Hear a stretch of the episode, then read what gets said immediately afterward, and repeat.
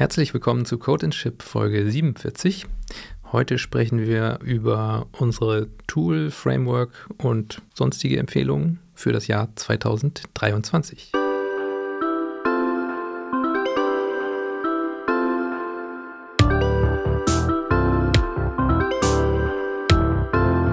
Und heute sind mit dabei Tim und Jonathan und meine Wenigkeit. Guten Abend. Hallo. Guten Abend. Bisschen Tagesschau, aber okay. ja. Ja, die, die Zeit passt auf jeden Fall ungefähr. Bisschen früh, Stimmt. aber ja, seid ihr gut ins neue Jahr gekommen? Klar, ganz entspannt. Mit zu viel Raclette, wie üblicherweise. Ich glaube, es hat noch niemals jemand auf der Welt für einen Abend passend Sachen für Raclette gekauft. Das ist einfach noch nie passiert. Ich glaube, wir haben das ganz gut hingekriegt an Silvester. Es ist nicht viel übrig geblieben. Okay. Ja, ich habe drei Tage Kartoffeln und Käse gegessen. Oh, ja. Also, ich will mich nicht beschweren, aber war schon zu viel. Kann man machen, auf jeden Fall. Und dann haben wir alle Raclette gegessen. Das ist ja witzig. Oh, das ist jetzt aber ich glaube, die Chance ist relativ hoch, aber. Na, es gibt ja auch so Kartoffel, äh, Kartoffelsalat und Würstchen, Leute. Ach, das ist doch ja, mehr ja, so stimmt. Heiligabend, oder? Stimmt, Heiligabend, ja. Nee, meine, meine Familie oder meine Mutter oder mütterlicherseits, was auch immer, macht das immer zu Silvester. Bockwurst und Kartoffelsalat. Deswegen ja. bin ich auch nie da. Das ist einfach langweilig. Vermutlich einfach so ein äh, Jahresendessen, was man immer machen kann, wenn man keine Lust hat. Ja, äh, wir wollten ja so ein paar Sachen uns gegenseitig vorstellen. Wir haben uns jeder drei Dinge rausgesucht und ich fange einfach mal an. Es gibt ja da so ein Social Network. Ich weiß nicht, ob ihr das mitgekriegt habt, da dieses mit dem blauen Vogel im Internet und diesem Typen, der das gekauft hat. Alles so ein bisschen unglücklich verlaufen und deswegen sind ganz viele zu Mastodon umgezogen. Und ich war da schon vorher. Wir hatten sogar schon einen Account von dem Podcaster auf norden.social. Den habe ich jetzt aber auch angefangen umzuziehen auf podcasts.social, eine dedizierte Podcast-Instanz. Ähm, ja, müssen wir nochmal gucken, wie wir das auf die Webseite packen. Ich glaube, mit dem Folgen-Release werden wir das schon irgendwie hinkriegen. Ähm, ja, aber, aber was ist das Gute an Mastodon? Die ganzen Nerds sind da auch hingeflüchtet. Und es gibt ziemlich viele Entwickler, die auch da sind und da posten und die man da irgendwie verfolgen kann, um zu gucken, was die so treiben und, keine Ahnung, nützliche Links aufzugabeln, Blogartikel und so weiter. Ich glaube auch, dass das relativ äh, stabil bleiben wird und dass dann nicht wieder irgendwann so eine Pendelbewegung zurück zu Twitter kommt. Ich glaube, die fühlen sich da alle ganz wohl, wie das aussieht, aus meiner Wahrnehmung. Habt ihr da schon mal reingeguckt? Tatsächlich noch überhaupt nicht. Also ich, also nicht mal so, dass ich das System verstehe, aber so von außen betrachtet, wie kann, kann ich mir das vorstellen, wie so, na, du hattest ja vorhin schon gesagt, Instanz, also gehe ich mal davon aus, es gibt mehrere. So, und wenn ich mich jetzt für, keine Ahnung, ich interessiere mich für Programmieren, Ölgemälde und, und Backen, bin ich dann auf drei Instanzen für jeweils diese Themen, oder? Äh, ja, kannst du machen. Es ist natürlich, ähm, ja, es scheitert so ein bisschen daran, dass eigentlich alle auf einer Instanz nur sein wollen mit einem Account, was eigentlich auch Sinn machen würde. Ja. Und ähm, du kannst halt unterscheiden zwischen einer deiner globalen Timeline, allen Leuten, denen du folgst, und einer lokalen Timeline, allen Leuten auf deiner Instanz. Und eine Instanz kann jeder hosten. Das wird dann föderiert also die Instanzen sehen sich gegenseitig. Du kannst Leuten auf anderen Instanzen folgen. Die können dir auch folgen. Ja, also letztendlich ist das nicht wie so ein Subreddit, wo es immer um ein Thema geht in einer Instanz. Gibt es auch so zum Beispiel für Künstler, die dann irgendwie nur irgendwelche Bilder posten, spezielle Instanzen. Aber so für den allgemeinen User macht es, glaube ich, keinen Sinn, sich da irgendeine spezielle Instanz zu suchen. Da sollte man lieber darauf achten, dass man die irgendwie gut findet oder dass das vernünftige Leute sind, die die betreiben. Ähm, wie gesagt, hier norden.social, das sind zwei Bremer, die das betreiben. Da kann man, kann man ganz gut ähm, ja, sich registrieren. Ich weiß gar nicht, ob die Registrierung noch offen ist. Aber ganz viele gehen auch einfach zu der Hauptinstanz Mastodon Social. Genau. So ein paar Dinge fehlen mir da allerdings noch. Zum Beispiel Listen fände ich ganz cool, wenn man jetzt wirklich so eine Developer-Liste hat von Leuten, denen man folgen möchte. Dass man da ab und zu mal getrennt reinguckt von der eigenen Timeline. Das gab es ja bei Twitter. Aber naja, mal gucken, ob es da irgendwann mal was gibt. Okay, ist doch Open Source, kannst du doch an die, an die Tasten klemmen, oder nicht? Oder ist es nicht Open Source, nur einfach nur. Ja, doch, das ist alles okay. Open Source, aber äh, ich habe da noch nicht reingeguckt. Okay. Und du sagst gerade, die Registrierung ist geschlossen. Das heißt, gibt es dann Instanzen, wo irgendwie aktiv geguckt wird, oh, jetzt sind wir aber zu viele, das, keine Ahnung, können die Server nicht stemmen und dann ja, genau. ist ein geschlossener Club quasi. Weil das äh, Community betrieben ist, äh, ist da bei dem großen Twitter-Exodus manchem Admin Ach auch so. das Ding hm. abgeraucht und dann musste man gucken, dass man entweder Server nachschiebt oder ja, dass man die Registrierung zumacht. Auf den meisten Instanzen gibt es aber auch einen Donation-Link mittlerweile. Ne? Also ja. denke ich zumindest, dass das alle machen. Ja. Ähm, für, für mich ist das immer so eine On-Off-Geschichte. Ich habe auch Twitter benutze ich immer irgendwie für ein paar Wochen und dann gucke ich wieder monatelang nicht rein, weil es mich mega genervt hat die ganze Zeit. Und das genauso bei Mastodon dann irgendwie. Ähm, zwischendurch habe ich auch versucht, Pixelfed zu benutzen. Das ist ja quasi Instagram Fediverse, ein Instagram Fediverse-Klon. Genau, und mhm. den Usern da kann man auch auf Mastodon folgen. Ja, genau. Du kannst dich, glaube ich, sogar auch äh, so cross registrieren dann. Ne? Also du hast einen Account auf beiden Plattformen und sowas. Ähm, ja, ich oder, glaube, oder es wird irgendwie miteinander verbunden. Ich habe das nicht richtig verstanden, deswegen habe ich das nicht weiter verfolgt.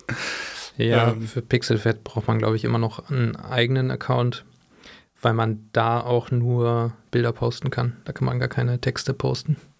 Aber genau. du kannst anderen Mastodon-Usern auch dort folgen und siehst dann nur deren Fotos da im Feed mhm. zum Beispiel. Ja, aber man konnte es auch irgendwie so verbinden, dass du halt in deinem normalen Account was postest und das automatisch dort landet und sowas. Ah, also ja. äh, da gibt es so eine Verbindung in beide Richtungen. Mhm. Ja. Also im Moment ähm, ich weiß nicht, ich sehe ja, dass du ab und zu mal was schreibst, bei Mastodon auch, mhm. äh, auch mal einen Tröd raushaust, aber ähm, keine Ahnung. Also, ist das der Chat? Immer, ich, ein ich, Tröd? Ja, der, okay. Ja, ja ich glaube, sie haben es gerade wieder umbenannt in Post, weil das. Boah, ich wollte mich gerade registrieren, das, das ist so langweilig. Das tut im, äh, im, Englischen ist dann doch etwas anrüchig für die Amerikaner. Stimmt. Ja. Es gibt ja irgendwie so eine Legende, dass der, dass der, äh, der äh, Developer da irgendwie so eine Wette eingegangen ist. Irgendjemand wollte ihm viel Geld spenden, wenn er das in Tut umbenennt. Und dann hat es einfach mal irgendwann gemacht in einem Release, als es noch halt klein war, das ganze Projekt. Und dann hat sich das so etabliert. Ja, das Schöne daran ist halt irgendwie, dass es so diesen Community-Charakter ein bisschen mehr hat. Ne? Ja. Finde ich zumindest. Die Leute sind gefühlt auch netter oder man kriegt diesen toxischen Kram von Twitter halt nicht so mit. Mhm. Wenn man den Leuten nicht speziell folgt, weil es ja nicht äh, die, die, Timeline nicht äh, ja, so gelenkt wird, sag ich mal, per Algorithmus, sondern es einfach äh, ja, chronologisch abläuft. Ja, wobei ich das auch ein bisschen vermisse ja. manchmal. Manchmal mhm. hat einem das schon auch gute Sachen nach oben gespült, aber ja, diesen ganzen Twitter-Drama-Kram, den kriegt man natürlich nicht mehr mit, was auch ganz schön ist. Also, mit Drama meine ich, keine Ahnung, irgendwelchen Politiksachen, wo irgendjemand was Falsches gesagt hat oder irgendjemand durchs Dorf getrieben wird. Das, ja, äh, ja gibt es da nicht so richtig. Achso, das heißt, so, sowas, wie, sowas wie Trending gibt es dann da nicht. Ja, du kannst trennende Hashtags auf deiner Instanz nachgucken, aber nicht ah, okay. global. Aber es wird mir nicht direkt ein Tröd angezeigt, nur weil er 20.000 genau, also nee. Tröd-Likes hat. Du musst den schon jemand boosten und dann muss der irgendwie in deiner Timeline landen. Dann kriegst du ihn auch hm, mit. Okay. Aber ich muss sagen, das Engagement auf Mastodon ist für mich, obwohl ich da weniger Follower habe als auf Twitter, äh, ist größer. Also da wird häufiger mal was geboostet, äh, favorisiert und so weiter. Und bei Twitter war einfach immer nur so in so ein schwarzes Loch sprechen und da kam nie was zurück. ich habe dir ein paar Mal geantwortet. Ja, ja, das stimmt. Aber manchmal auch nicht. Richtig. Oder meistens nicht. Ja, was habt ihr denn so Schönes mitgebracht? Ja, ich kann, äh, ich kann dazu anschließen, weil ähm, ich habe ein Tool, äh, jetzt seit zwei Monaten benutze ich das ungefähr, das heißt Memos, Memos. Ähm, und das ist im Grunde so ein super billiger Twitter-Klon für einen selbst quasi. Also theoretisch kann man es auch mit mehreren Leuten benutzen im Team. Aber ähm, der Name sagt ja auch vielleicht schon so ein bisschen, dass das was mit Erinnern zu tun hat. Und letztendlich ist das was ähm, im Grunde wie so ein, wie so ein GitHub-Gist oder so, sowas in der Art halt. Du kannst einen Post machen, du kannst den taggen ähm, und äh, später halt nach diesen Tags suchen und nach den Tags filtern und so weiter. Und das Schöne daran ist halt einfach, dass es ja self-hosted ist. Du brauchst keine Datenbank. Äh, du musst das nicht irgendwo hinmigrieren, sondern bei mir, ich habe mir halt einfach so ein Backup-Skript gebaut, das nach OneDrive synkt alle paar Wochen oder jeden Tag in dem Fall. Und ähm, ja, ich habe da sozusagen kein Gucken nach und ich hau halt alles da rein, was mir irgendwie auffällt am Tag. Hab da so ein paar Hashtags sozusagen, die ich dann benutze und die ich im nächsten Stand-up zum Beispiel benutzen kann, wo ich dann einfach durchgehe und sage, das habe ich gemacht, das habe ich gemacht, das war. Und äh, habe quasi für die, für die Arbeit, aber auch privat, also wenn mir irgendwas fehlt, man kann da auch ähm, Alerts setzen, dann kriegst du eine Nachricht. Und ja, ist quasi so ein, einfach so ein Knowledge Hub dass man sich selber hostet, wo, wo keine andere Plattform dazwischen hängt. Ist ein bisschen wie so ein äh, Media-Wiki oder ja, wie hießen diese ja, One-File-Wikis, die es früher mal gab? Stimmt, ja. Aber es ist halt noch, noch kleiner irgendwie, ne? Es ist alles mhm. in einer, also. Bisschen begrenzt da. Ja, es ist, genau. Es ist äh, in Go geschrieben, ist halt super schnell, verbraucht überhaupt keine Rechenzeit oder so, Mem Memory efficient. Und ja, deswegen ich wollte es einfach mal ausprobieren und bin jetzt voll drauf hängen geblieben. Mhm, okay. und ich hoffe, dass es für immer irgendwie supported wird, weil sonst habe ich ein Problem. Läuft in einem Docker-Container oder wie? Ja, genau. Mhm. Die haben auch ein offizielles Image, das jetzt am Anfang relativ gut geupdatet wurde, auch andauernd. Und hast du mal Obsidian ausprobiert? Diese Notes-Taking-App? genau, den Notion-Klon, ne? Keine Ahnung, wer da wen geklont hat, aber. ja, weiß ich auch nicht. Ich habe das mal benutzt. Was mich daran halt gestört hat, ist, dass ich mich um Synken kümmern muss. Also mhm. zwischen Geräten und so. Und da ich iCloud nicht benutze, ist das dann mit iOS immer schwierig. Ja. Dann über OneDrive synken ist super nervig, weil es nicht ordentlich funktioniert. Mhm. Ja. Das, ja, Deswegen benutze ich eigentlich Memos, weil ich das als Webview einfach aufmachen kann am Handy. Ah also, ja, okay. Das hast du ne. dann irgendwo auf dem Server laufen. Ja. Ja, okay. Es sah gerade so aus, als würde man das irgendwie lokal starten, aber ja, es macht natürlich Sinn, wenn man es auf dem Handy haben will. Aber ja, eine Internetverbindung braucht man dann trotzdem noch wahrscheinlich. Oder hat das auch so ein ja. Offline HTML5? das habe ich ehrlich gesagt nicht probiert. So schlimm war es noch nicht hier im Norden. Ja, okay. Bin mal gespannt. Wo davon läuft also, ja. Nee, wir haben ja Telekom mittlerweile. Ah, mhm. Der feine, ja. Schlechtere Verbindung, dafür stabil. Und benutzt du das nur für so, ich will nicht sagen Wegwerfnotizen, du hast jetzt gesagt, du machst es fürs, für Stand-up, so dass du nicht vergisst, was du sagen willst und hast es nicht gesehen. Und schreibst du auch mal Sachen auf, ähm, so als ja so als als Knowledge Hub, keine Ahnung. Also ich benutze Notion und ich habe jetzt gerade ähm, einige Services in unserer Landschaft auf eine neue Spring Boot Version geupdatet und habe mir dann so eine kleine Seite gemacht mit den Schritten, die zu machen sind, weil ich mache das mal, dann mache ich zwei drei Tage was anderes und dann referenziere ich halt wieder zurück. Benutzt du das auch für sowas? Ist das dafür geeignet? Weil ich finde Notion nicht so cool. Und als du das in, das in das Doc für die Folge geschrieben hast, fand ich das eigentlich super interessant und das werde ich auch definitiv mal ausprobieren. Also das sind halt kleine Posts und die Ansicht ist auch relativ klein. Also wenn du da jetzt einen großen Text reinschreibst, dann sieht das ziemlich kacke aus. Mhm. Zumindest aktuell.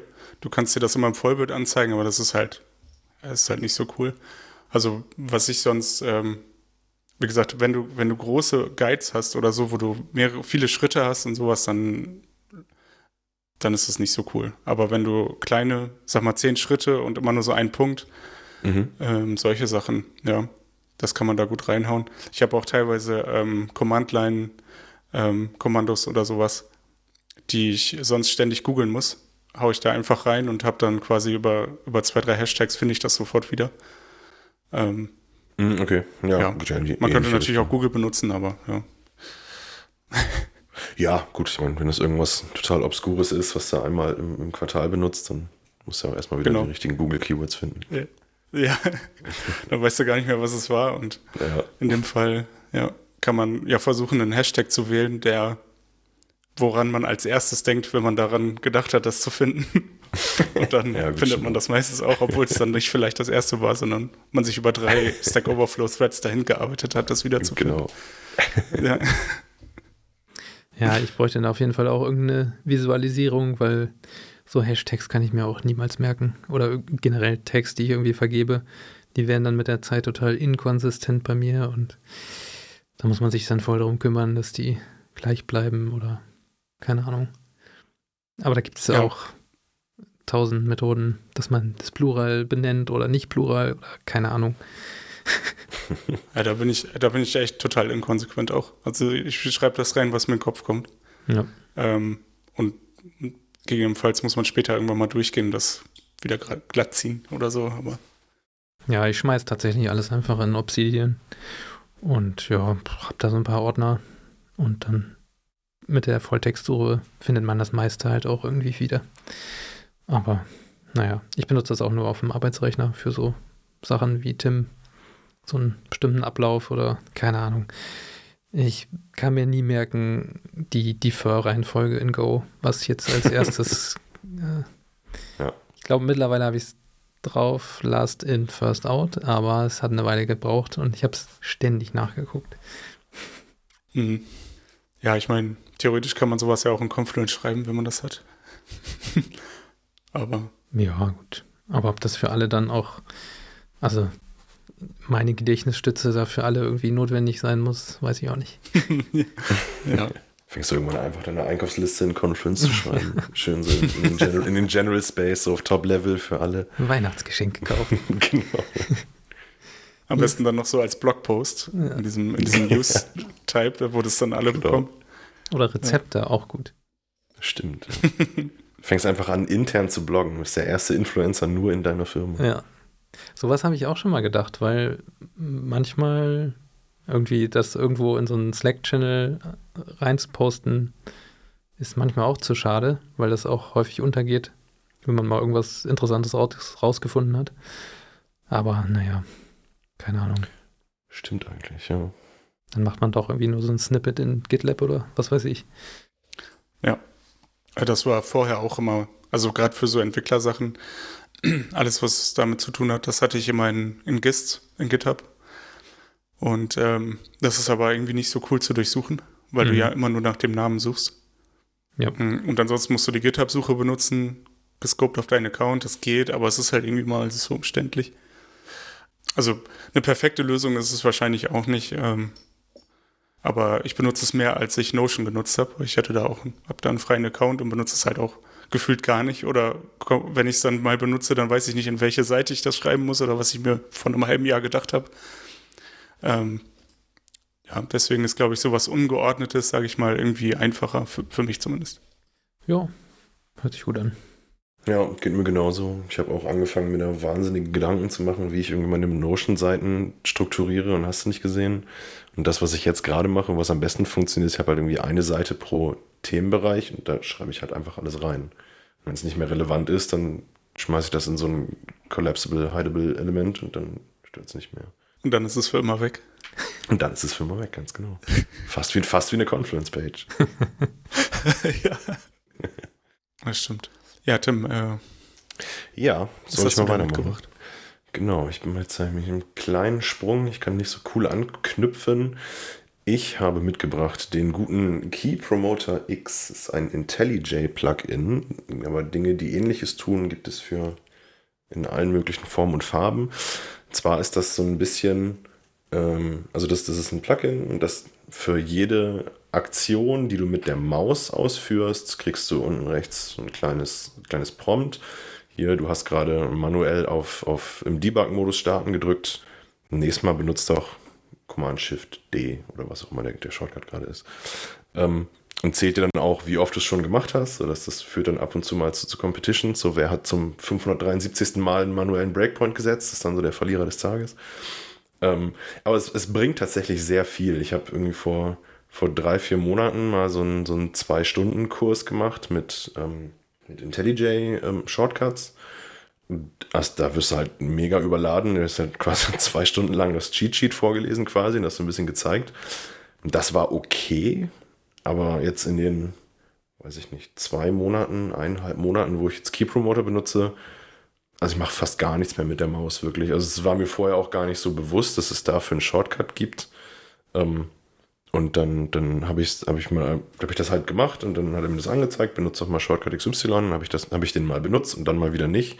Und so hat sich das dann noch mehr ein, angebrannt, als ähm, ja, das aktiv zu lernen, sage ich jetzt mal.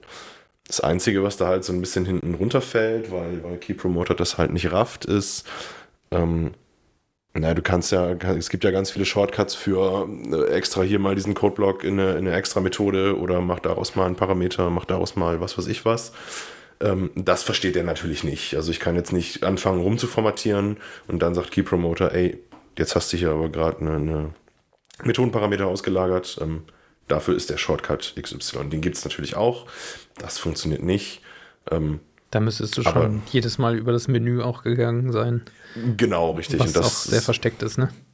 Ja, es gibt ja diese, diese Action-Leiste. Also das, das war so das Erste, was ich mir angewöhnt habe, das nicht übers Menü zu machen oder, mhm. oder, oder ähm, sondern du kannst ja diese Command-Palette aufrufen. Wenn du irgendwie Dateien suchst, gibt es ja auch sowas und da gibt es halt auch eine für Commands und dann habe ich das halt aufgerufen und dann wirklich Reformat oder Organize Imports oder Extract, was auch immer. Ja.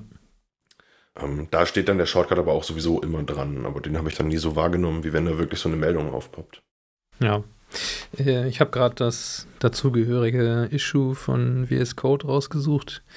Das wurde 2017 geöffnet und ist immer noch offen. Ja, da gibt es anscheinend nichts Passendes, leider. Nicht, okay. Ich bin immer noch in VS Code unterwegs. Aber diese Command-Palette äh, da da werden die ja auch angezeigt, nur, naja, man benutzt die dann doch nicht so häufig, wenn man sie nur sieht und nicht nochmal darauf hingewiesen wird. Ja. Zumal auch die Shortcuts in VS Code manchmal ein bisschen seltsam sind, so mit dem zweistufigen erst Command K und dann Command S oder was weiß ich. Ähm, ja. ja, das stimmt. Ja, die guten Windows-Shortcuts quasi, ne? Das ist ja aus Visual Studio übernommen. Ja. Naja, okay, siehst du, das da habe ich keine Ahnung von, habe ich nie mitgearbeitet. Wir hatten das im, äh, im, Studium und dann musst du da auch vier Tasten, aber nacheinander drücken und sowas, mhm. damit dann irgendwas passiert. Ja, ja ich benutze äh, den Key Promoter auch. Also ich, ich habe ihn installiert. ich, man kann ihn ja nicht wirklich benutzen, aber ja. ähm, er promotet auch meine Keys. Ich muss aber sagen, dass ich beim Paar einfach das nicht lerne. Zum Beispiel bei Command, Command Click auf Methodennamen oder so, wenn du äh, Few Usages oder so machst, dann promotet er jedes Mal hier, du kannst irgendwie diese drei Tasten drücken. Ich weiß nicht, welche ja, sind. Das ist aber auch Quatsch, weil du ja nicht immer mit dem Cursor auch an der Stelle bist, wo du hinklickst. Also da müsstest du ja erst ja. den Cursor dahin klicken oder hin navigieren und dann diesen Shortcut ausführen. Ja. Ja. Ja, aber. Klar, ist ähm, nicht perfekt, aber genau, ist schon ganz cool. Es gibt so ein paar Sachen, wo es nicht so hilft, sage ich mal. Das ja. Stimmt.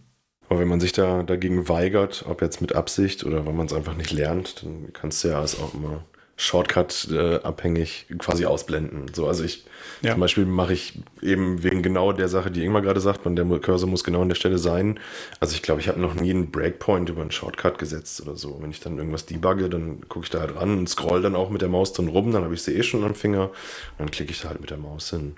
Ja. Also hat sich für mich bislang mal als schneller äh, erwiesen. Ein Kollege von mir hat das auch installiert und das poppt auch immer hoch, wenn er da rumklickt. Seine Idee, ich glaube, der hat es vergessen. Weil da sowieso immer andauernd irgendwelche Pop-ups hochkommen und dann. ja, es ist bei, bei IntelliJ und, und verwandten Produkten aber auch echt ein, ein bisschen ein Problem. Da muss man immer schon aufräumen. Also. Und dann steht da irgendwie, ja, das hättest du jetzt schon 3500 Mal machen können. ja gibt bestimmt irgendeine Einstellung, so der, so der, der, der lernt es nicht mehr Threshold mhm. oder so. Ab 1000 Mal wird es einfach nicht mehr angezeigt. Verschwendete Liebesmühe. Oder die Pop-ups werden dann größer. Stimmt. Mit jedem, mit jedem Mal verpasst werden sie einfach größer. Das wäre was. zu Fullscreen. Ja. Und irgendwann wird dann auch noch, sind sie Fullscreen mit einem äh, Countdown, dass du warten genau, musst. mit Wartezeit, ja. ja, das ist doch gut. Ähm, ich mache mal weiter. Ich habe nochmal mitgebracht Rancher Desktop. Ich weiß nicht, ob wir darüber schon mal gesprochen haben, aber es ist eine ganz gut funktionierende Docker-Desktop-Alternative. Wenn man auf einem Mac unterwegs ist, dann äh, braucht man das schon so. Es gibt auch Command-Line-Only-Tools, aber äh, mit diesem Rancher Desktop bin ich eigentlich ganz zufrieden. Erstmal brauchen wir dann keine Lizenz dafür in der Firma und der zweite Punkt ist, das Ding nervt nicht so wie Docker Desktop. Also ich weiß nicht, diese, diese Pop-ups immer, wie wahrscheinlich ist es, dass sie Docker Desktop ihren Kollegen empfehlen würden? Eins bis zehn oder so. Und da denke ich mir mal, ja, sehr unwahrscheinlich, wenn, wenn hier so ein Pop-up kommt. Also das ist ja schon direkt ein Ausschlusskriterium. Und deswegen Rancher Desktop funktioniert super als Docker-Alternative. Docker Desktop. Man kann da auch Kubernetes drin laufen lassen, direkt nativ. Was heißt nativ? Also gibt es eine Erweiterung, die man freischalten kann oder die ich erstmal ausgeschaltet habe, weil ich da einen eigenen Container drin laufen habe. Aber ja, kann man auch ganz normal wie Docker Desktop benutzen. War es dir wichtig, dass du ein Desktop-UI hast? Also machst du da viel mit? Nö, eigentlich gar nicht. Ich habe es halt nicht immer laufen und ich finde es ganz praktisch, dass ich einfach nur eine App starten muss, wenn ich Docker-Support hm. haben will. Und irgendwie, ja, weiß nicht, ist so eine, so eine Angewohnheit. Und ja, man kann da relativ einfach auch die, die Größe der VM verändern und Memory und CPUs und sowas. Da muss man nicht an irgendwelchen Konfigurationsfiles rumhantieren. Und es ist halt schnell installiert und geupdatet, ohne irgendwelchen Hassel. Ja. Na, ich frage, weil ich benutze es halt auch und für mich ist das quasi kein Unterschied, weil ich das Docker Desktop UI nie benutzt habe und das Rancher UI halt auch nicht. Mhm. Ja. Und dachte, vielleicht hast du jetzt einen, irgendeinen coolen Trick. nee, so toll ist die Desktop-App da ja auch nicht. Also es ist ja auch im Grunde nur irgendeine Webview, die da geladen ja, wird. Klar. Ja. Oder irgendeine ja, Webview, die mit einem API-Server spricht. Aber nö, kann man so gut benutzen, wenn man diesen Docker-Originalkram nicht benutzen will. Oder bezahlen. Ist dir denn da irgendwie ein Nachteil mal aufgefallen? Nee, bisher gar nichts. Kein, keine Nachteile. Interessanterweise. Gibt bestimmt irgendwelche Use Cases, wo man einen Nachteil hat, aber man kann sich genauso einloggen bei Docker. Man kann Images ziehen, also man kann Images bauen, alles, was man braucht. Mhm. Ja, wir hatten, glaube ich, mal eine Folge gemacht über Alternativen, als das rauskam. Letztes, das muss ja schon 2020 gewesen sein. ja. Ähm, und äh, da erinnere ich mich noch, dass wir auch, glaube ich, Podman oder so da in der Liste hatten. Mhm. Ähm, und bei uns ist das so, dass wir ähm, auch Rancher benutzen, also die Engineers alle benutzen alle Rancher. Und ähm, die ähm, ja, manche, manche Use Cases bei uns waren schwierig umzustellen, weil wir zum Beispiel über das Host-System geroutet haben.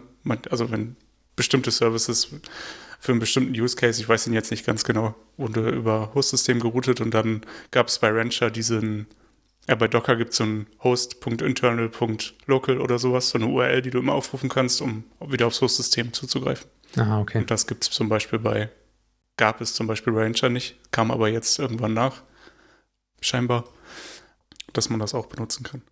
Ich habe da wenig Erfahrung mit, weil ich es kaum benutze. Also wir haben da nicht so viele Berührungspunkte mit. Deswegen wollte ich wissen, ob das vielleicht in dieser Zeit jetzt sich verändert hat oder ob irgendwas schlechter oder besser geworden ist.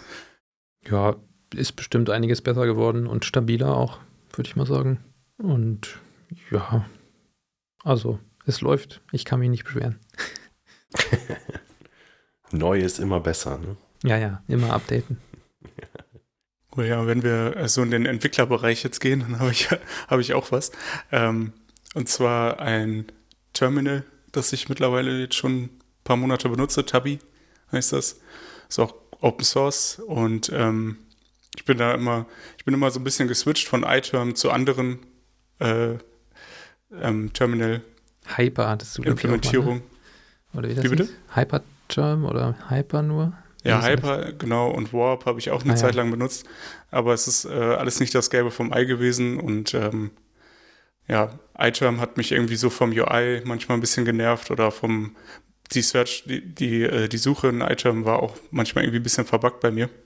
Ähm, und das war auch, also es ist ein bekanntes Problem, dass es manchmal einfach nichts findet oder man komisch rumscrollt auf einmal. Und ähm, deswegen habe ich immer nach Alternativen gesucht, die auch irgendwie ein bisschen cool aussehen. und ähm, Tabi fand ich ganz cool, äh, weil es halt, ja, es ist Open Source, man kann das, man kann da dran äh, Extensions einbauen. Ich habe mir zum Beispiel eine gebaut, die mit AWS Vault ähm, Access zu AWS halt gibt, über, über ein paar Shortcuts, ähm, was andere Terminals halt so jetzt nicht eingebaut haben oder so, was halt speziell für unseren Use Case ist, ähm, sodass ich es nicht mehr eintippen muss quasi. Und ja, das fand ich eigentlich ganz nett. Und es ist jetzt nicht langsamer oder so, obwohl das Frontend ja äh, quasi HTML und JavaScript ist. Es ist nicht langsamer als ähm, iTerm oder zumindest mir, mir nicht aufgefallen. Finde ich auf jeden Fall. Falls man eine Alternative sucht, kann man sich das mal anschauen. Gibt es da auch so einen Passwortmanager drin, wie in iTerm? Wahrscheinlich gibt es dafür eine Extension, ja. Ich ja. habe das nie benutzt. Okay. Ja. Oh, ein Passwortmanager im Terminal. Das ist mir noch nie in den Sinn gekommen. Das ist ja gerade, boah, mein Kopf platzt gerade. Wie geil ist das denn? Ja, das ist richtig gut. Bei iTerm hast du auch einen äh, Keyword-Shortcut und dann kannst du ausfüllen. Oh, krass. Okay. Dann muss ich doch wieder zurück zu iTerm. Die ganze Welt. Ja, es hat sich alles, alles geändert. Also, völlig neuer Mensch jetzt. ja, aber Tabby sieht auf jeden Fall auch spannend aus. Muss ich mir mal angucken. Hab's auch schon runtergeladen. Ja, so weit bin ich jetzt noch nicht. aber es ist schon bei einer 1-0 gelandet, ne? Wie das aussieht. Ja, genau, es ist stabil. Es ist mir auch nie abgestürzt oder so. Ähm, und was ich sehr cool finde, ist, dass du den Backscroll einstellen kannst, so hoch wie du willst und es trotzdem nicht laggy wird oder so. Weil bei iTerm, wenn du über 20.000 gehst oder so, dann fängt das an zu laggen nach einer Weile. Und, Was ähm, loggst ähm, du denn da alles?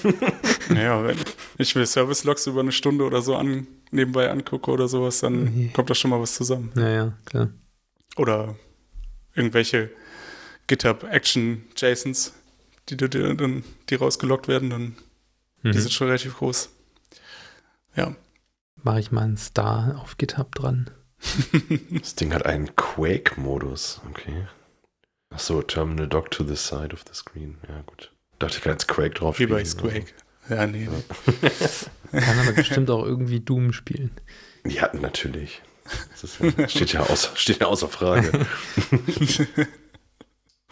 Kannst du auch auf allem Doom spielen. Ja, ja, eben. Ja, Tim. Cool, ach ja, ich bin wieder dran, ne? Hab schon wieder nicht auf. äh, yeah, auch keine coole Überleitung. äh, aber je länger man einfach Quatsch redet, umso besser wird die Überleitung, weil es keinem mehr auffällt. Nein, ähm, ich habe noch mitgebracht das gute alte Plant UML. Das ist meine, meine erste mhm. große Diagrammliebe und auch die einzig wahre Diagrammliebe, glaube ich. Ist heute erster, ähm, vierter schon oder wie? Was? da bin ich aber gespannt. Nein, ähm, Plant UML ist, ein, ist eine, ja, wie nennt man das, eine Beschreibungssprache oder wie auch immer. Also durch, durch textuelle Notation, Diagramme werden in einfacher und intuitiver Sprache durch textuelle Notation beschrieben. Das ist ein Satz, den ich mir gerade ausgedacht habe und nicht aus der Dokumentation gelesen habe. Mhm. Ähm, naja, jedenfalls kann das benutzt werden, um verschiedenste Arten von, von Diagrammen äh, zu, zu erstellen. Weiß ich nicht, Sequenz, Anwendungsfall, Klassen, Objekte, Aktivitäten, Komponenten, wie auch immer. Und ähm, ja, also finde ich mich immer, immer wieder Anstatt in, in irgendeinem Solution-Konzept irgendwie fünf Sätze zu schreiben, mache ich doch lieber ein kleines Diagramm. Meistens dann halt irgendwie Klassendiagramme oder tatsächlich ähm, äh, Aktivitätsdiagramme. Ähm, ist, da es eben textuelle Notation ist, wie wir gelernt haben, ist das halt auch zu versionieren. Das heißt, es äh, ist nicht, ich mache irgendwie irgendwo ein Draw.io Sketch und bestenfalls davon noch ein Screenshot und pack das dann in Confluence oder so, und dann kommt sofort jemand an und sagt, ja, es ist falsch, da muss eine Änderung. Und dann fangen wir alle an zu weinen. Ähm, nee, also finde ich, finde ich super. Man, das, das Einzige, was ich daran nicht gut finde, oder das heißt nicht gut finde, ähm, es ist nicht so einfach, wenn man jetzt, keine Ahnung, wir, wir schnacken jetzt und, und, diskutieren eine Lösung und einer schreibt mit und versucht gleichzeitig zu dem, was wir gesagt haben, das so ein bisschen zu, zu skizzieren. Funktioniert halt nicht so gut, weil man genau definieren muss, welcher Strich wohin, Komponente A, B, C und wenn du dann dazwischen was hängen willst, musst du halt eine neue Komponente einführen, zwei Striche ändern, wie auch immer. Ähm, also wenn man weiß, was man aufzeichnen möchte, ist das super. Aber wenn man, wenn man so im Brainstorming ist, da muss ich mich jetzt outen, da benutze ich meistens tatsächlich einfach Excel, um so ein paar Arrows und Boxes zu, äh, Excel, Quatsch, PowerPoint, um einfach so ein paar Arrows und Boxes zu malen. Ähm, das geht halt immer schnell, da kann man mal eben schnell hin und her ziehen. Ähm, genau, aber ansonsten. Gibt es denn da auch Support in keine Ahnung, wenn du das in einem Markdown-Datei schreibst in GitLab oder GitHub, dass das gerendert wird. Das ist natürlich jetzt die Überleitung zu dem nächsten Tool, was ich vorstelle. Ah, okay. nee, weil äh, wenn, dann benutze ich immer so Mermaid-Diagramme. Mhm. Die haben auch eine ähnliche Notation. Aber ja, das sieht auch nicht schlecht aus. Das mhm. plant UML. Also ja. und Mermaid ist, ist direkt embedded irgendwie in eine GitHub README als Markdown? Ja, zumindest in GitLab ist es integriert. Machst einfach so einen Codeblock und schreibst dann halt als Sprache Mermaid dran und mhm, dann wird okay. das gerendert. Okay. Also für Confluence gibt es das. Da gibt es halt so, so ein Confluence-Makro, dann schreibst du da Plant, äh, Plant UML rein und dann kommt da halt ein Bild raus. Ähm, auch für, für Markdown oder, oder GitHub, GitLab, was auch immer. Ist mir das noch nicht untergekommen. Benutzen wir aber auch einfach nicht. Also Bitbucket, die Bitbucket README kann es nicht. Und äh, in anderen Repos habe ich es noch nicht benutzt. Also anderen Anbietern von Repos. Hm. Ja, aber was auf jeden Fall immer ganz gut ist, wenn man das äh, in der Versionsverwaltung einchecken kann und die Quelle Text ist und nicht irgendwelche Bits und, keine Ahnung, schreckliche XML-Dateien. ja. Genau. Ist halt auch beliebig anpassbar, so im Sinne von, von Farben und Ausrichtungen und wie auch immer. Da kann man man kann es simpel machen, man kann aber auch, weiß ich nicht, wenn man jetzt LaTeX super toll findet und da, da affin ist, kann man da schon, schon richtig krass ausrasten. Aber so hellgrau auf, auf äh, dunkelgrau auf hellgrau tut es halt auch so im Default. Mhm. Das Schöne ähm, bei PlantUM ist ja, glaube ich, auch, dass du mit IntelliJ quasi aus einer Datenbank so ein Diagramm zurückgenerieren kannst. Ja. Also da, wir, wir haben das, äh, ich habe das auch mal eine Zeit lang genutzt und habe halt oft das für Datenbankenmodellierung und so benutzt, habe aber in IntelliJ mir die Datenbank zusammengeklickt und dann plant UML generiert. Und immer wenn ich was geändert habe, habe ich das über diesen Weg gemacht. ja, auch nicht schlecht. Also dann ist es auf jeden Fall so, wie es, wie es in der Realität ist. Und ich habe nicht irgendeinen Quatsch reingemarkert, äh, der dann gar nicht so, so stimmt. Ja. Ja, ja sehr schön. Ähm, da sind wir in der letzten Runde. Und jetzt wird es sehr developermäßig bei mir. Und zwar habe ich mitgebracht Temporal. Das ist so ein, naja, wie sagt man? Also man kann es sehr schnell mit irgendeiner Task Queue verwechseln, ist es aber nicht. Es ist einfach eine andere Art, ja, allgemein Business-Logik zu schreiben oder Workflows zu implementieren, die auf jeden Fall bis zum Ende durchlaufen sollen. Ähm, besteht aus mehreren Komponenten, also einmal eine Serverseite und dann hat man Clients und Worker. Und ja, man muss halt diese Workflow Definition implementieren. Dafür gibt es SDKs. Ja, und das ganze System garantiert einem dann, dass das Ding auf jeden Fall durchläuft. Bis zum Ende. Also wenn man jetzt so einen Sign-up-Prozess zum Beispiel hat, dann muss ein User angelegt werden und es wird eine E-Mail-Bestätigungs-E-Mail rausgesendet und keine Ahnung, irgendwo wird noch ein Free, Free Account angelegt. Äh, es sind einfach meistens so bei Workflows Teile, die man irgendwie zusammenbringen muss. Und wie, wie das so ist, wenn man so Microservices schreibt, dann schlägt man irgendwas fehl. Keine Ahnung. User Service gibt auf, weil der User einen komischen Namen hat. Und ähm, dann geht es beim zweiten Mal aber vielleicht doch, keine Ahnung. Schlechtes Beispiel jetzt, aber. Oder ja, vielleicht einfach eine E-Mail senden, ne? Der, das E-Mail, die E-Mail-API hat einen schlechten Tag und äh, wirft irgendwie 500er. Und dann würde halt Temporal das so lange versuchen, bis diese E-Mail auch versendet wird. Und dann gilt dieser Workflow irgendwann als abgeschlossen und erfolgreich. Was interessant an dem System ist, wenn jetzt so ein Workflow auf einem Client ankommt und das Ding, keine Ahnung, der Client schmiert ab, der Server, dann fängt Temporal wieder einen Schritt vorher an, weil in den Zwischenschritten werden diese ganzen Daten, die ausgetauscht werden, ähm, immer gemarschelt in, ich glaube, das ist Protobuf dahinter, so dass nichts verloren geht. Also es wird dann auch immer wieder zurückreportet, dass dieser Schritt jetzt angefangen wurde oder dass er erfolgreich war. Und so geht man eigentlich sicher, dass da niemals irgendwie was verloren geht.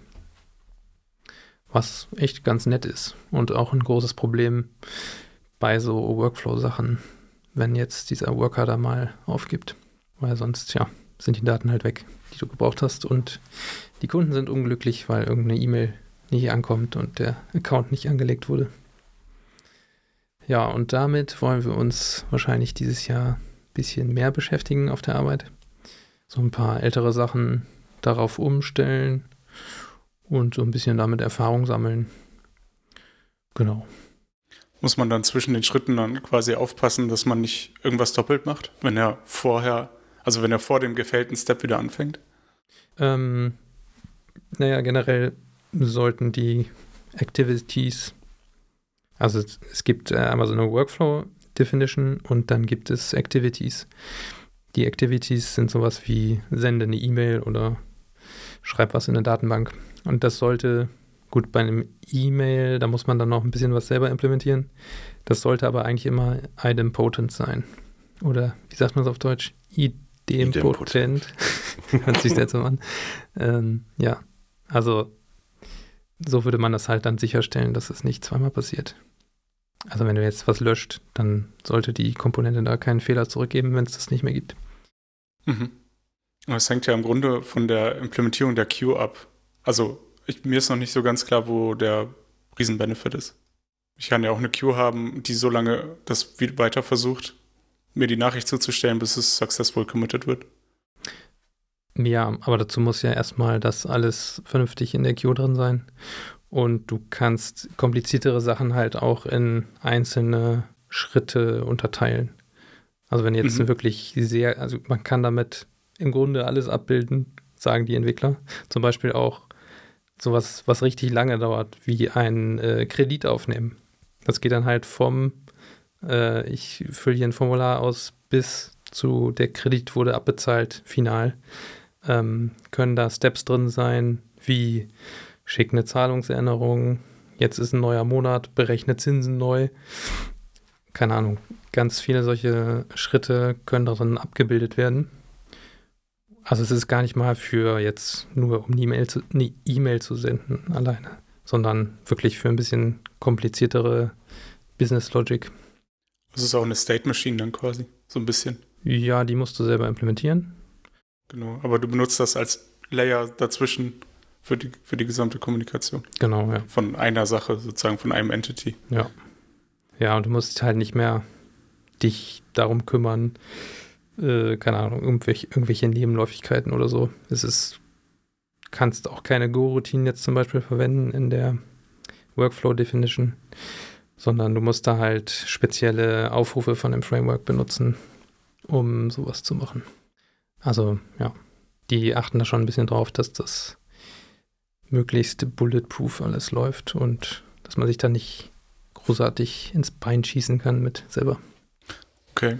Ja, ich sehe gerade, da gibt es auch eine Cloud, das heißt, das ist gehostet oder mhm, hostet genau. man das Enterprise-mäßig selber und ja, also es ist ein ganz schöner Aufriss, das selber zu hosten. Wir machen das mhm. natürlich. äh. Weil äh, Datenschutz und so. Ja, ja, Cloud können wir, nicht äh, können wir nicht benutzen.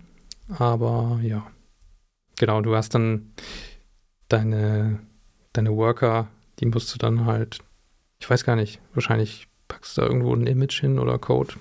Keine Ahnung, ob die auch in der Cloud laufen, aber wir würden es halt so machen, dass erstmal so ein Worker in jedem Service mitläuft. Und wenn der Service dann halt so einen Workflow startet, dann läuft der auch mit auf dem Service, weil der zum Beispiel an die Datenbank muss von dieser Business-Domäne. Interessant. bin gespannt, was du noch so erzählst in den nächsten Folgen, die wir dann noch machen. da kann man wahrscheinlich auch eine eigene Folge zu machen, weil es echt, äh, es gibt viele Konzepte und ja, Sachen, die man sich angucken kann mit den Workflows und Activities und ja, man kann das noch alle in Namespaces unterteilen. Es gibt auch eine schöne Web-UI und es gibt auch mehrere SDKs, also es gibt es für Go, Java, PHP, Python und TypeScript. Und das Ganze ist Ein Glück ist PHP dabei. Ja. Ich dachte, ich war schon. Gott sei ich hatte schon Stress ja. kurz, aber. Ich wollte erst den Tab zu machen. da habt ihr drauf gewartet, ne? Dass das endlich Main, rauskommt. Main Language. ich habe das noch nicht so ganz gerafft, glaube ich. Also du hast einen Server, keine Ahnung, wahrscheinlich irgendwie an einem Beispiel, du hast einen Workflow, Nutzer anlegen. Mhm. So, und dann, dann muss das ja von irgendwo getriggert werden. Keine Ahnung, Nutzer hat sich registriert und dann kriege ich die Daten rein, die der Nutzer bei der Registrierung angegeben hat, zum Beispiel. Mhm, genau. Und die möchte ich dann, dann ist mein Workflow halt, ähm, legt diesen Nutzer in der Datenbank an und schickt ihm eine Mail, dass er angelegt wurde oder wie auch immer. Ja. Und wenn aber jetzt, und diese Datenbank mit den Nutzerdaten, die muss ja irgendwo liegen. Und die liegt ja, also wenn ich es richtig verstehe, nicht unbedingt auf dem Worker, der das ausführt, ja, also du hast diese Unterscheidung zwischen dem Workflow an sich, der halt die Business-Logik abbildet, und äh, diesen Activities, die halt einzelne Schritte in diesem Workflow sind, wie äh, User anlegen oder konkret den User diese Zeile in die Datenbank schreiben. Und du kannst halt auf, auf einem Worker-Prozess dem kannst du beim Starten sagen, dass auf dem eine Activity registriert ist. Und dann startest so. du diesen Worker halt irgendwo, wo du Zugriff auf die Datenbank hast. Und der meldet sich an der Cloud an und sagt, oder an der Temporal Cloud, an dem Temporal Server meldet er sich an und mhm. sagt, hier, ich kann diese Activity ausführen. Und wenn dann irgendwo in einem Workflow ist, User-Daten in Datenbank speichern, Activity, dann wird das zu diesem macht Worker geschickt und der macht das. Hm, okay. Ist das auch das Default-Verhalten? Heißt, musst du dafür Sorge tragen, dass du für deine ganzen Workflows auch für alle dann einen Worker, bereit, äh, einen Worker bereitstellst, sodass alle abgedeckt sind? Dass jeder Workflow von mindestens einem Worker gemacht werden kann? Oder können bei Default, per Default alle alles und das wäre dann was, was du spezifizieren musst? Nee, das musst du immer mit registrieren auf dem Worker, dass der einen bestimmten Workflow ausführen kann. Und ähm, wenn, wenn jetzt keiner da ist, dann sagt das System auch, dann ist er halt in, als Pending in der Web-UI ah, und okay, steht klar. halt, es ist mhm. kein Worker verfügbar, der das jetzt gerade machen kann. Und deswegen passiert hier gerade nichts. Okay. Also es hält dann so lange an, bis es irgendwann ein bis Worker sich einer halt anmeldet. Ja. ja, klar. Okay, cool. Wo man ein bisschen dran aufpassen muss, sind natürlich verschiedene Versionen von Workflows, weil man sicherlich das nicht so hinkriegt, dass man das bugfrei implementiert.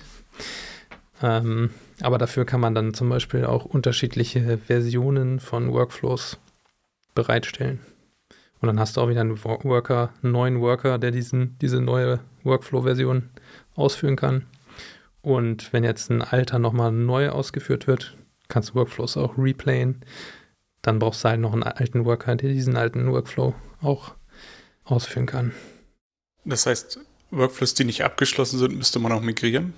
Gegebenenfalls. Also wenn du sagst, du hast jetzt einen langlaufenden Workflow, mhm. User-Registrierung bis, weiß ich auch nicht, Kredit ja. aufgenommen, dein Beispiel, ja. dann ähm, kann das ja sein, dass das Monate dauert. In der Zwischenzeit habt ihr einen neuen Workflow gebaut. Müsste man diesen alten Workflow quasi migrieren oder müsste man dann so lange noch, wie man sie hat, alte Instanzen haben? Naja, es sind ja nicht alte Instanzen. Du kannst ja zwischendurch auch einfach den Worker runterfahren, dann läuft der Workflow nicht weiter. Ähm, ja, aber die, diese Definition oder diese Implementierung des Workflows müsstest du meinem Verständnis nach noch weiter supporten, wenn das jetzt ein Workflow ist, der weiterläuft. Aber du kannst trotzdem den Worker updaten zwischendurch, das ist ja kein mhm. Problem. Klingt spannend. Mhm. Auf jeden Fall. Ja, dann habe ich auch ein Tool noch, ein drittes, äh, das dazu jetzt nicht so richtig passt. Ähm, Natürlich nicht. Beschäftige mich ja viel mit äh, Infrastructure as Code und wir benutzen sehr viel Terraform.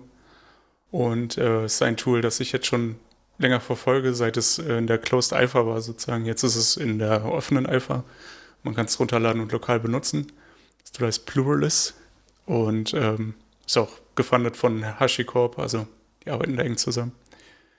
Ähm, das Coole daran ist, dass du quasi Terraform planst und auch Terraform States damit visualisieren kannst. Also du kannst in einem großen State, wo viele Services sind, sozusagen einen Plan machen, Plan machen und der zeigt dir an, visuell, welche Teile dazukommen, wie das jetzt verbunden wird und so weiter.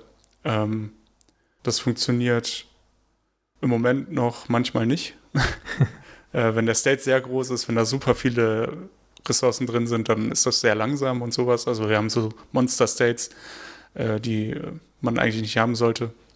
Und da geht es halt nicht. Aber bei kleineren Sachen ist das ziemlich cool, weil du die ganzen Connections halt siehst, auch die Module ähm, und kannst halt richtig reingehen sozusagen in die Module und das visuell sehen, was manchmal ähm, extrem hilft, wenn du was debuggen willst oder wenn du schaust, warum ist das und das jetzt nicht verbunden oder wie auch immer, wo, wo, ja, welche Daten sind, äh, also warum, warum kann ich darauf nicht zugreifen oder solche Sachen, dann ähm, sieht man manchmal relativ schnell, dass da halt ein Pfeil fehlt oder sowas.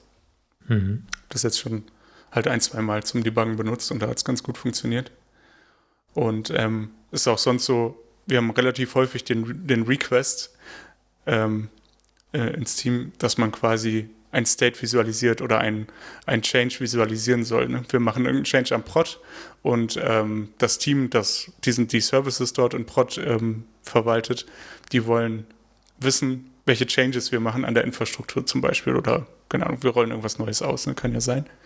Und dann ähm, müsste man halt immer hingehen und selber mit irgendeinem UML, Mermaid, was auch immer, Diagramm äh, irgendwas malen, damit, damit das irgendwie visuell auch verständlich ist, weil wir halt, wie gesagt, so viele Ressourcen haben in den meisten States.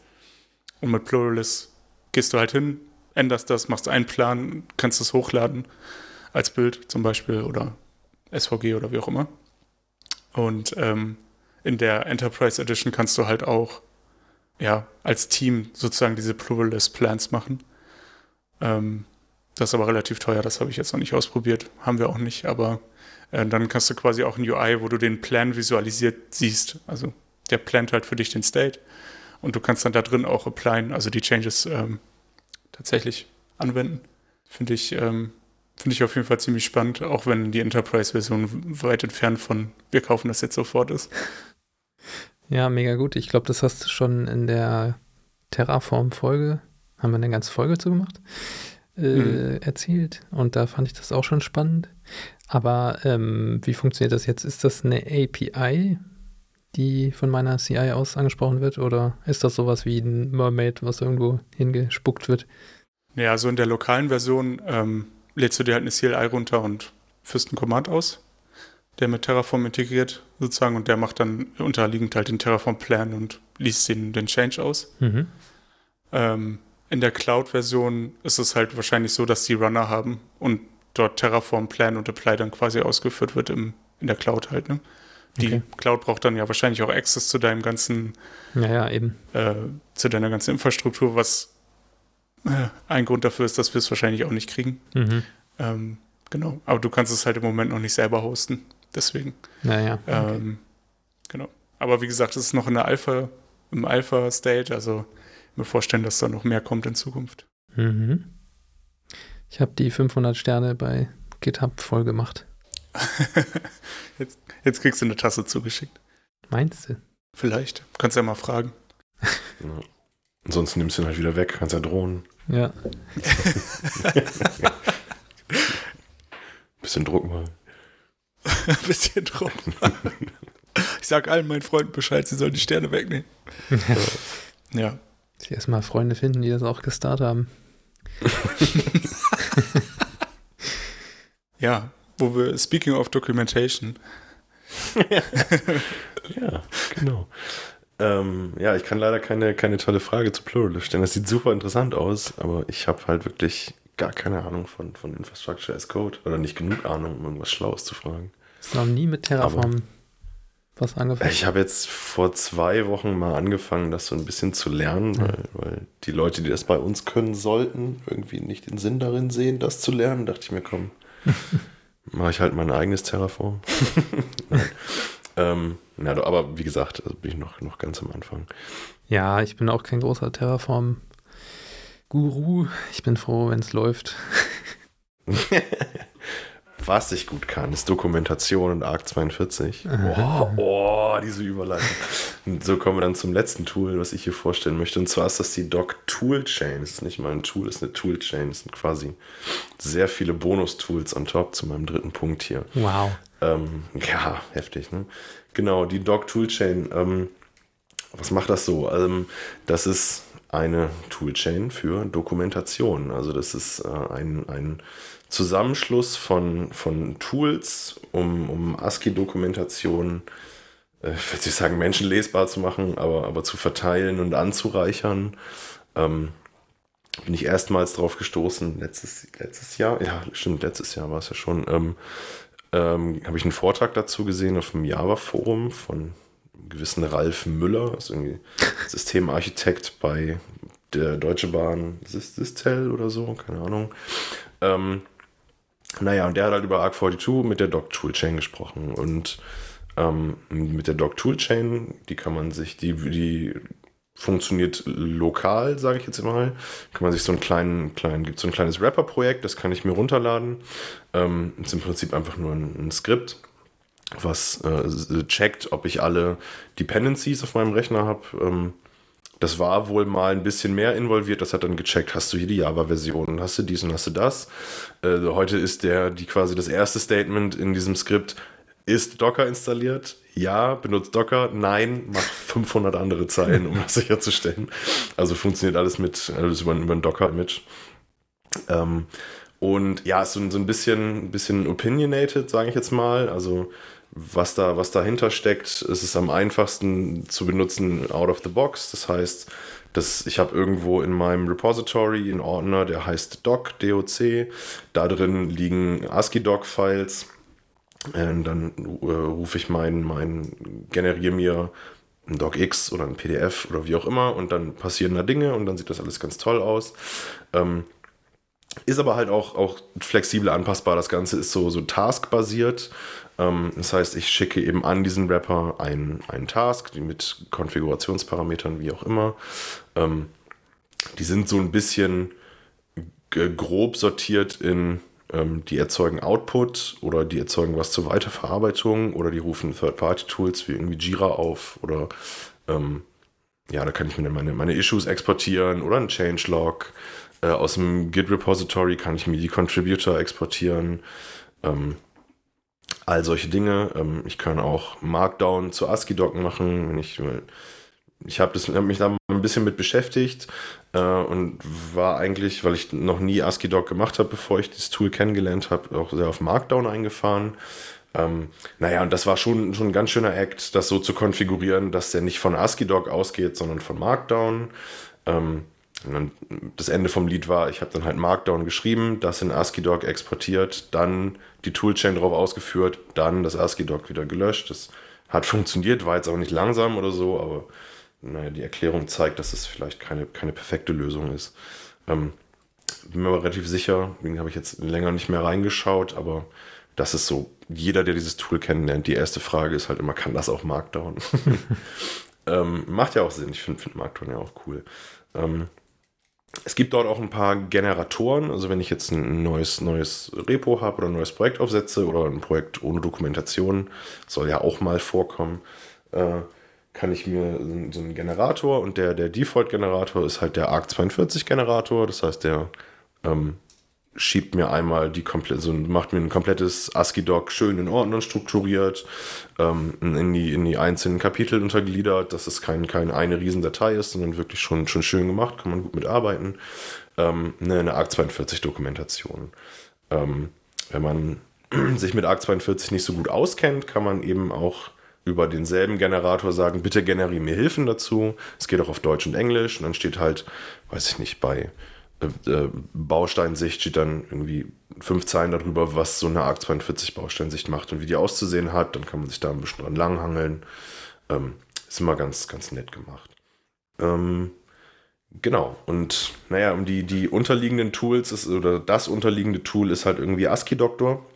Ähm, ich bin ehrlich gesagt nicht so tief mit beschäftigt, weil if it, if it works, it works. Oder? Und die, die Toolchain funktioniert für mich. Und wenn die mit ASCII Doctor funktioniert, dann ist das okay. Ähm, noch ganz, ganz charmant zu erwähnen sind halt die verschiedenen Exportformate. Ähm, wir haben das zum Beispiel, oder ich habe das mal, mal umgesetzt. Wir hatten, das ist natürlich kein, kein Echtwelt-Szenario, aber so kann es halt gehen. Ähm, wir haben halt eine Lösungsarchitektur mit dem kompletten ARC 42 dort drin und äh, immer wenn die Pipeline durchläuft, äh, habe ich ein Dokument generiert, der, der technische Teil eben der ARC 42 für die, die für die Entwickler wichtig sind, das auf Conference-Seite A deployed und die Dinge, die für die Stakeholder wichtig sind oder, oder für Sales und wie auch immer, die, die allgemeinen ähm, Zusammenfassungen auf eine andere Conference-Seite. So, und dann dann wussten die Entwickler, okay, das ist hier meine, meine, meine Entwicklungsconference-Seite. Und dann ist da ein Bild durchgelaufen, der hat vielleicht ein neues Cross-Cutting-Konzept äh, ähm, eingeführt, ist direkt geupdatet. War ganz cool.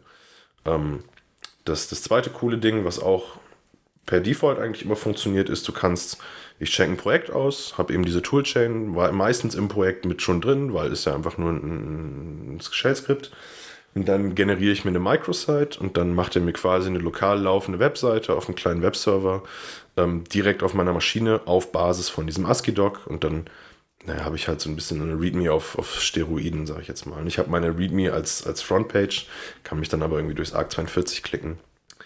Ähm, jetzt ist mir aufgefallen, ich habe ja meine, meine Überleitung verpasst. Also man kann natürlich auch dann dort Plant-UML-Notationen in das ASCII-Doc packen, das mit XY taggen und im generierten Artefakt, sage ich jetzt mal, ähm, oder auf der Microsite ist dann halt das Bild zu sehen. So. Und das, naja, hat halt ein paar, paar schöne Effekte. Habe ich ehrlich gesagt vorher nie so wirklich drüber nachgedacht, die Dokumentation am Code zu machen, so mehr als über eine README hinaus. Wie starte ich das? Was tut das? Was passiert hier? War es halt nicht. Ähm, hat aber auch immer schöne, schöne Seiteneffekte. Dann kann man zum Beispiel in einem Merge-Request sagen, hier, da ist jetzt aber irgendwie essentiell eine API geändert. Jetzt machst du mal die Dokumentation, sonst gibt es hier keine Proof. Ähm, hat, hat viele Vorteile aus meiner Sicht. Und naja, mittlerweile machen wir sehr viel mit ARC 42. Das äh, geht dann halt so Hand in Hand. Ist vielleicht ein bisschen Overkill in so einer Microservice-Architektur. Ich würde jetzt nicht bei, weiß ich nicht, einem, einem System, was aus 20 Microservices besteht, an jeden Service eine ARC 42 knallen. Das ist vielleicht ein bisschen Overkill. Ähm, aber muss man ja nicht machen. Also man könnte jetzt ja auch so ein sich selber so einen Generator schreiben für diesen Microservice Documentation Canvas, falls er euch bekannt ist. Ähm, und dann hast du halt so eine Single-Page-Doku. Ja, ja. Äh, sehr umfangreich auf jeden Fall. Es riecht irgendwie alles ein bisschen nach Windows, wenn man sich das anguckt. Ist das so, ja, oder? Ja, ja, weiß ich nicht, ob das so ist. Aber. Ja, weil da steht immer überall WSL oder PowerShell. Ja. ist, ich glaube, das kommt vielleicht auch so ein bisschen, weil dieses ARC 42 da so, so tief mit drin ist. Wie gesagt, es ist der einzige offizielle Generator, der so zack out of the box funktioniert. Aber also Jailbreak works silently under the hood steht hier. Was ist denn das? Tja, das äh, Static JBake ist, glaube ich, eine, ist das nicht eine, eine, eine von ASCII Doctor oder so? Ja, also wie gesagt, da passieren ganz viele Dinge. Das ist, alles ist irgendwie .js oder J vorne vor. Das, äh, was weiß ich was. Ähm, kann man sich mit beschäftigen. Man kann aber auch einfach ASCII-Doc schreiben und dann kommt ein schönes PDF hinten raus. Ja, ASCII-Doc an sich sieht eigentlich ganz nett aus, auch, muss ich sagen. Wenn man jetzt nicht auf Markdown steht und unbedingt was anderes haben will, kann man sich das vielleicht mal angucken. Ja, das Schöne ist, wenn man es äh, mit in seinen Services hat, dass jeder Service auch wirklich eine Seite bekommt, ne, die äh, irgendwie auch dedicated ist und nicht irgendwie so vor ein paar Monaten mal bei Confluence was war, was aber jetzt schon total outdated ist. Ja. Ja, wenn man Confluence benutzt, hm, kann man es machen. Was benutzt ihr denn? Ähm, GitLab. wir haben. Wikis dann und. Nee, wir haben, wir haben in jedem Projekt eine README und einen Docs-Folder. Und das wird alles in einer Pipeline zu einer äh, GitLab-Page zusammencompiled. Mit äh, MKDocs ist das, glaube ich. Hm. Ja, ist dann halt, ja, irgendwo gibt es so ein, so YAML-Preamble, die man ausfüllen kann. Und dann werden noch so ein paar Metadaten da eingepflegt in MKDocs, zu welchem Department das jetzt gehört. Und irgendwas kann man da noch einstellen, aber äh, so, das reicht eigentlich für uns. Wir sind jetzt auch nicht so riesig. Macht ja auch Sinn in der Produktentwicklung. Ne? Da willst du ja alles dann zu einer großen Doku spätestens, die nur die Übersichten vielleicht mal zusammenfassen. Ja, genau. Ja. Aber ja, hört sich auf jeden Fall auch interessant an, die Doc Toolchain. Ist ja tatsächlich eine ganze Toolchain, so wie sich das anhört. ja, Webseite ist ganz cool. Ist übrigens, wenn man auf doctoolchain.org geht, so sieht dann eben auch diese generierte Microsite aus. Ich glaube, es ist sogar einfach diese Webseite als, als ASCII-Doc und dann mit der Toolchain generiert. Ja, das würde sich ja anbieten. Genau. Apropos Webseite, äh, wir packen das auch alles in die Show Notes und dann findet man das unter codeandship.rocks slash podcast slash 47 mit den ganzen Links und so weiter. Und auch unseren Mastodon-Accounts, so wie Sie denn haben. Herr Tim, machen Sie ja, doch mal. Nee. Ich habe noch, ich, hab, ich bin noch auf der Vogel-App unterwegs, ey. Gar ah, nichts okay. für. Ich habe den, den bösen schwarzen Mann ja auch schon gemutet, ich kriege gar nichts mehr mit. Und ich muss sagen, es hat geholfen. Es ist wirklich angenehm, kein Quatsch mehr zu lesen. Hm. Oder, naja, kein Quatsch, ist stark gelogen, aber weniger Quatsch.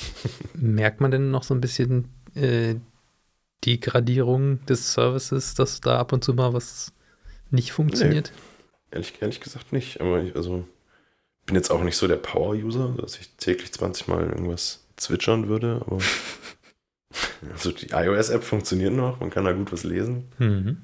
Dazu spült man ein paar lustige Memes auf die Timeline und gibt kurz was zu lachen und dann ist okay. dann gehe ich wieder. ja, naja. Nee, Und ich, ich habe Listen. ich ich gebe da keine, keine Aufmerksamkeit mehr rein in dieses Ding. Kann der, der Marsmensch da alleine mit mach, rummachen. Jetzt aber genug gehatet hier. Ja, genau. Wir sind ja nicht auf Twitter, ne? Wir sind nee. ja nicht auf Twitter. ja, ja. Ja. Äh, habt ihr noch irgendwas? Abschließende Worte? Nee, okay. Nicht wirklich. Dann nee, nee. vielen Dank fürs Zuhören und bis zum nächsten Mal. Tschüssi. Bis dann. Ciao. Ciao.